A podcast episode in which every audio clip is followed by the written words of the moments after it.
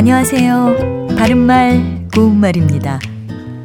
어떤 일에 뛰어들어서 적극적으로 나서서 일할 태세를 갖추다라는 뜻의 관용구로 팔을 걷어붙이다 또는 팔 소매를 걷어붙이다가 있습니다.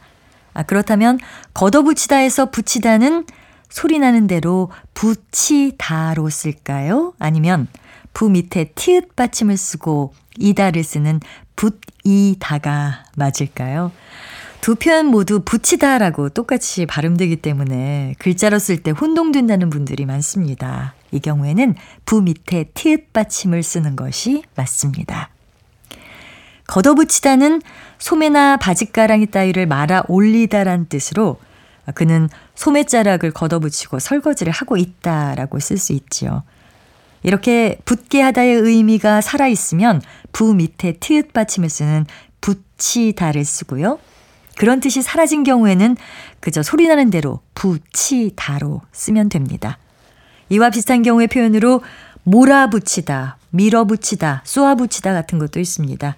각각 동사 몰다, 밀다, 쏘다와 동사 붙이다가 합해진 것인데 이런 구성의 표현들은 대부분 부 밑에 티읕 받침을 씁니다.